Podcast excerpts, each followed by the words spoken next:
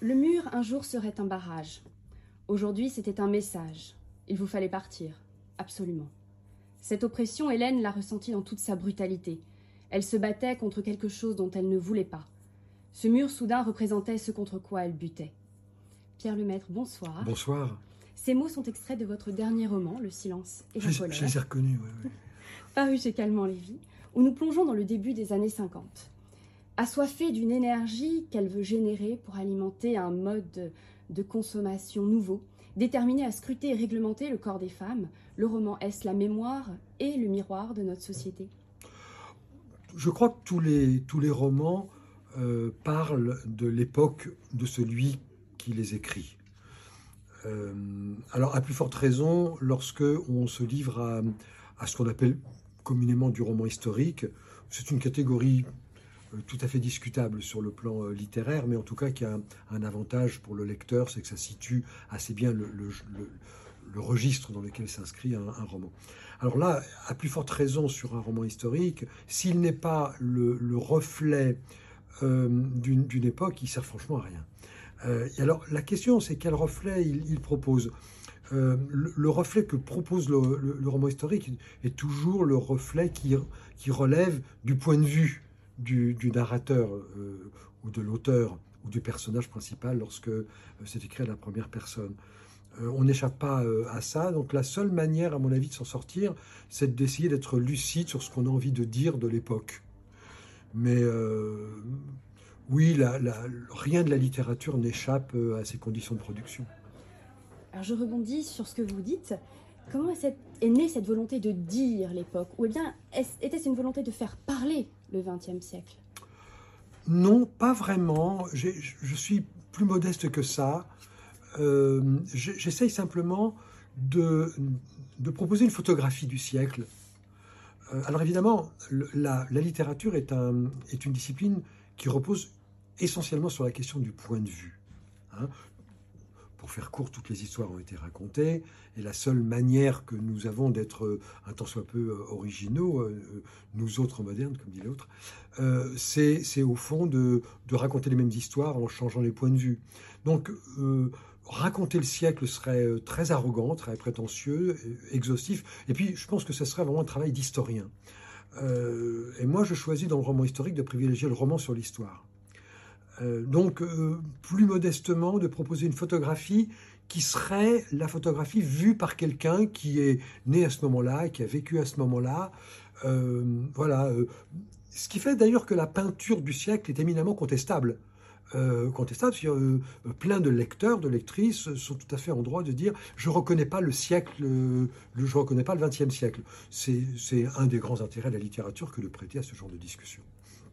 Petit Louis, Raymond, Nine sont des voix dont les silences sont éloquents. Même peut-être plus éloquents que tous les grands titres de presse nationale. Le silence et la colère, pourquoi avoir choisi pour titre ces mots si puissants? Euh, Parce qu'ils ils, euh, ils mettent sur une fausse piste on a un peu l'impression quand on lit le titre qu'il y a d'un côté le, le, silence, de l'autre la colère, que certains personnages vont incarner le silence, d'autres la colère.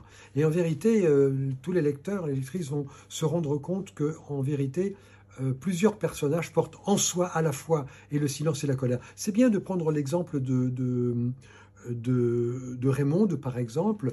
C'est une femme qui a toujours vécu dans ce village et elle est, euh, expulsée de son village parce que la vallée dans laquelle euh, est abrité le, village est destinée à devenir un lac artificiel parce qu'on a construit un barrage hydroélectrique et que euh, ce village doit mourir, doit périr, doit être ennoyé, comme on dit. Et au fond, Raymond vit une colère intense, celle d'être obligé de partir pour fabriquer de l'énergie pour euh, une région euh, tout entière.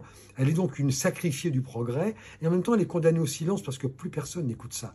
Plus personne n'a à écouter ce qu'on qu'on regarde avec une certaine compassion, mais en même temps que l'on pense être des, des un mal nécessaire, les victimes d'un mal nécessaire. Donc en fait, euh, on, pourrait le dire de Jean, on pourrait le dire de Hélène, on pourrait le dire de plusieurs personnages qui ont à la fois en eux et le silence et la colère.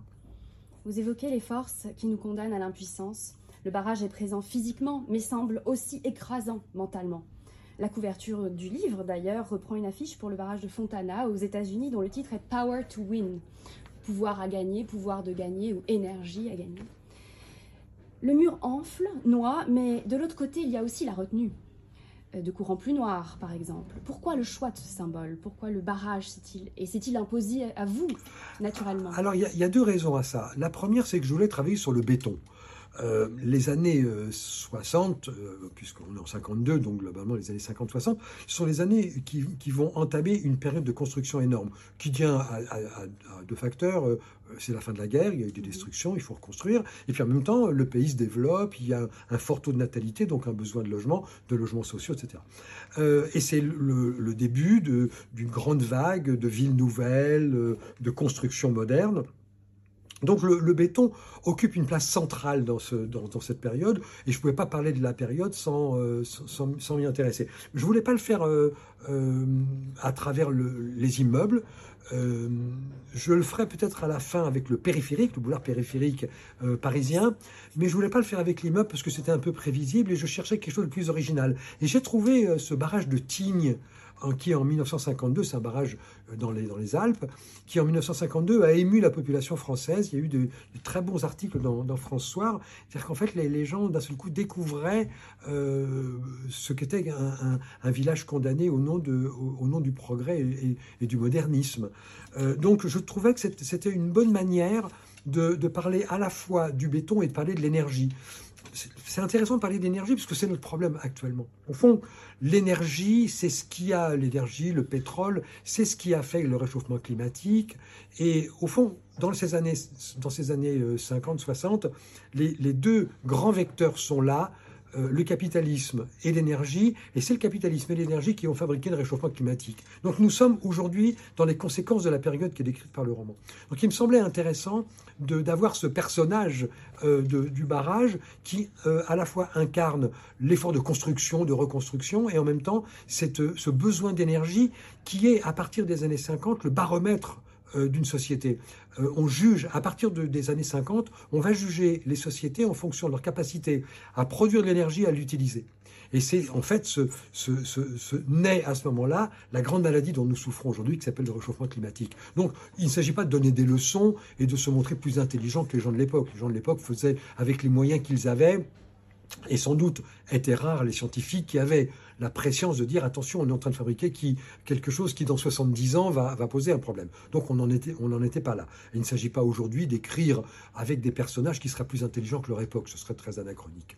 Euh, en, revanche, euh, en revanche, je pense que le lecteur et la lectrice, lui, peut faire ce mouvement de, voir il, lit aujourd'hui, en 2023, un roman qui se passe en 1952 et peut, à mon avis, euh, très facilement se rendre compte qu'on est là dans la société qui va créer euh, le problème principal de notre survie. On parle souvent des années 60, des années 70, 70, 80, mais peu des années 50 finalement. Oui, oui elles sont un peu oubliées parce que les années 60-70 sont écrasantes. Ce sont les années du plein emploi, c'est les années euh, où le, la, jeunesse, la courbe de la natalité va, va, grimper. Euh, c'est des années dont il est plus facile de se souvenir parce que les années, le début des années 50 sont des années ingrates. En vérité, ces 30 glorieuses ne sont que 20. Les dix premières sont des années plutôt difficiles. Et 52, qui est la période du, du roman, c'est vraiment le, moment de bascule, c'est-à-dire où on sort des années difficiles pour rentrer dans les années d'abondance, pour faire court. Donc on a plutôt tendance à se rappeler des années d'abondance, et ce qui a été un souvenir absolument émerveillé, les années du plein emploi, euh, euh, où, euh, où les parents étaient certains que leurs enfants auraient une meilleure destinée qu'eux-mêmes, où finalement on s'équipait, on achetait des frigos, des bagnoles, des, des, téléviseurs, etc. ça a été une espèce de, rêve du capitalisme. Et aujourd'hui, nous sommes dans, euh, dans la fin du rêve. Hein, voilà, le, rêve français du capitalisme euh, va, va se fracasser sur les années 70 les premières grandes crises pétrolières et va nous conduire aujourd'hui euh, dans la situation dans laquelle on est. Parlons des barrages à la lecture et au livre. La lecture à voix haute fait partie de votre vie. Vous avez expliqué avoir lu plus de 2000 livres à votre fille dyslexique pour que les courants littéraires lui parviennent et l'entraînent. Comment est-ce que ce partage a influencé ou a eu une résonance sur votre manière d'écrire? Alors, euh, la lecture à voix haute euh, euh, propose c'est une, leçon de Flaubert. Hein. Flaubert expliquait que il, parlait du gueuloir, c'est-à-dire le, moment où il disait son texte à voix haute pour essayer de comprendre ce qui ne marchait pas dans le texte, ce qui marchait, ce qui ne marchait pas, et qui, n'était pas audible dans la lecture silencieuse. La lecture silencieuse, c'est la lecture que nous faisons tous. La plupart du temps, on lit silencieusement. Et du coup, il y a plein de choses qu'on ne voit pas, des défauts, des aspérités, des dialogues qui fonctionnent mal, des descriptions qui ne sont pas bien placées, des, paragraphes à intervertir. En fait, la, lecture à voix haute, c'est une espèce de révélateur incroyable des qualités et des défauts d'un texte. Alors ça, je m'en étais rendu compte parce que j'ai enregistré moi-même euh, euh, Au revoir là-haut, et l'ensemble des cinq livres qui composent pour l'instant la suite romanesque à laquelle je me suis euh, attelé. Et à la lecture de Au revoir là-haut, j'ai eu une vraie révélation de me dire Ah, je ne me rendais pas compte à quel point je pouvais apprendre de choses sur le texte en lisant à voix haute. Donc en fait, comme, euh, comme j'ai lu effectivement pour, pour ma fille beaucoup de, beaucoup de livres, euh, je me suis rendu compte de plein de défauts. Enfin, les, auteurs, ils auraient peut-être mieux fait de faire comme moi, de les, lire à voix haute pour se rendre compte des défauts de leur, de leur livre. Et puis en même temps, euh, c'est la première fonction de la lecture. Rappelons-nous quand même que avant, avant de savoir lire, les hommes se sont racontés des histoires. Et se les sont racontés à voix haute. Avant les, générations de l'écrit, avant l'invention de l'écriture, les gens se racontaient déjà des histoires. C'était la tradition, elle, était orale. Donc la littérature, à l'origine, est un art oral. Donc la fiction est quelque chose d'abord qui se raconte de, à voix haute et qui se partage. Donc, au fond, la lecture à voix haute nous donne quelque chose de, des origines de la littérature. C'est un espèce de retour aux sources. Au fond, euh, euh, l'écriture n'est pas, euh, pas forcément la, voie royale pour, pour la fiction. Je trouve, moi, que les conteurs sont une voie plus noble que l'écriture. reste que si le livre n'existait pas, nous ne serions pas là non plus. C'est vrai. Vous signez une tribune d'utilité publique dans l'Obs, dans la vie d'un enfant dyspraxique que l'on peut écouter ou lire à propos des dysfonctionnements de plusieurs systèmes qui, comme vous le soulignez, rendraient Kafka perplexe et ne considère pas l'échec scolaire autrement que comme la faute de l'enfant. Quel est le pouvoir de la littérature pour rendre aux mots le sens que la réalité parfois leur enlève? Je pense notamment à égalité ou droit. Je, ne crois pas beaucoup euh, au pouvoir de la littérature dans ce domaine. Je ne pense pas, euh, je ne pense pas que la littérature euh, je ne pense pas qu'elle va assez vite pour soigner les urgences. Or là, on est dans un problème d'urgence, et je ne, pense pas que la, littérature soit une arme décisive dans une lutte comme celle-là, pour des questions de temps, des questions de temporalité, et qu'il faudrait beaucoup de livres, beaucoup de lecteurs pour réussir à mettre un, grain de sable dans cet engrenage terrible dans lequel sont enfermés euh, les enfants qui souffrent de, troubles de l'apprentissage. Donc malheureusement, j'ai envie de faire à votre euh, question une réponse négative. Je ne crois pas au pouvoir de la littérature. Je crois au pouvoir de l'engagement. Euh, je crois au pouvoir de la politique, je crois au, pouvoir de la conviction, je crois au pouvoir de la parole, mais malheureusement, la littérature est un art lent. Euh, il faut du temps pour lire un livre, euh, il faut du temps pour écrire un livre. La littérature a mis des siècles avant de se constituer. Nous sommes ici dans une magnifique librairie. Euh, il a fallu des siècles pour parvenir à ça.